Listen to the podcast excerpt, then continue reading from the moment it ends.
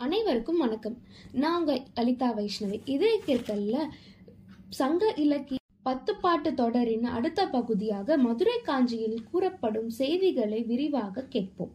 மதுரை காஞ்சியில் உள்ள இயற்கை வளம் செயற்கை செழிப்பு நிலை அகத்தியரின் வழிவந்த சான்றோர் நெடியோனின் போர்த்திறம் மன்னருக்கு மன்னராக விளங்கிய பெருமை போன்ற மன்னரின் பெருமை பற்றிய செய்திகளும் பகைவரை அவன் வென்ற விதம் அவன் உலகை சிறப்புற ஆண்டு வந்த திறம் போன்ற பெருமைகளும் கூறப்படுகிறது. மேலும் மதுரையில் ஐவகை நிலங்களை பற்றிய செய்திகளும் அதன் செழிப்பும் கூறப்படுகிறது. அக்காலத்திலும் அங்காடிகள் க- காலை நேர அங்காடி மதிய நேர அங்காடி இரவு நேர அங்காடி மற்றும் பண்டமாற்று முறையும் மக்களின் தொழில் முன்னேற்றம் பற்றிய செய்திகளும் விரிவாக கூறப்படுகிறது.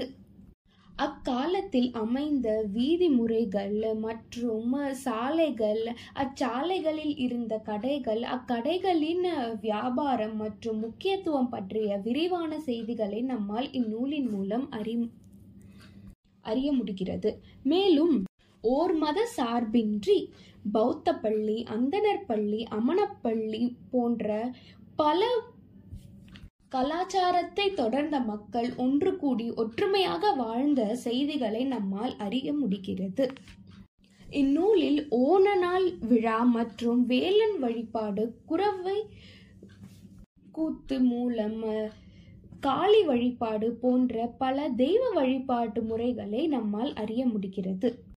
இந்நூலின் தனிச்சிறப்பாக கூறப்படுவது ஒரு நாளில் உள்ள நாழிகைகளையும் அந்நாழிகைகளில் நடைபெறும் நிகழ்வுகளையும் புலவர் ஆழ்ந்த உள்நோக்கோடும் நாம் படிக்க படிக்க கண்ணால் காண்பது போன்ற உணர்வை ஏற்படுத்தும் விதமாக அமைந்துள்ளதே இதன் முக்கிய சிறப்பாகும். இந்த பதிவுல மதுரை காஞ்சியின் விரிவான செய்திகளை கேட்டோம். அடுத்த பதிவுல பத்துப்பாட்டின் வேறொரு நூலை கேட் பற்றிய செய்திகளை கேட்போம். மீண்டும் மற்றொரு எபிசோடில் சந்திக்கும் நான் உங்கள் லலிதா வைஷ்ணவி. இதே கிற்கல ஹப் ஹாப்பா அமேசான் மியூசிக் ஸ்பாட்டிஃபை போன்ற பிளாட்ஃபார்மில் கேட்டுட்டு வாங்க. உங்களோட கமெண்ட்ஸை என்னோட ஃபேஸ்புக் பிளாக் பேஜ் இதே கிற்கல்லையும் இன்ஸ்டாகிராம் பேஜ் இதே கிற்கல்லையும் பதிவு பண்ணுங்க.